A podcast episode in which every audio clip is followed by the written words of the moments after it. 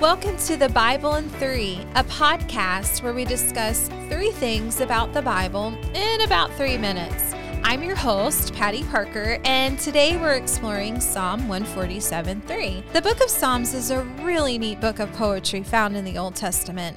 I love it, and I bet you will too. So if you're ready, let's dig in with the first thing one, the background. For starters, unlike most books in the Bible, Psalms was not written by one author in one time period. It actually spans over 1,000 years, and there's multiple authors, people like Moses, David, and Solomon, and there's more, which leads us now to the breakdown.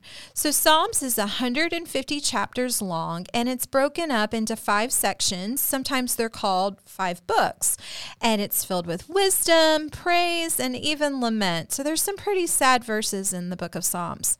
So now that we have a little background, let's talk about our main verse. Psalm 147 3, it's found in the fifth section of Psalms, and we're going to read it within the context of the first three verses. So, verse 1 Praise the Lord, for it is good to sing praises to our God. Yes, praise is pleasant and appropriate. The Lord builds, rebuilds Jerusalem and gathers the exiles of Israel. He heals the brokenhearted and bandages their wounds, but knocks the wicked to the ground.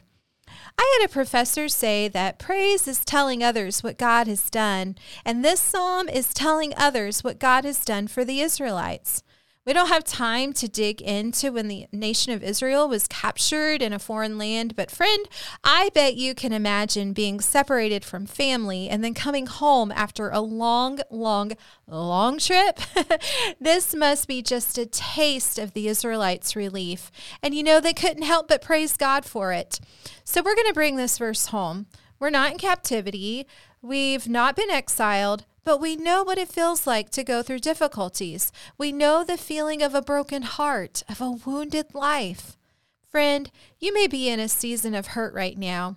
Even in your pain, you can praise God, for He heals the brokenhearted and He bandages their wounds.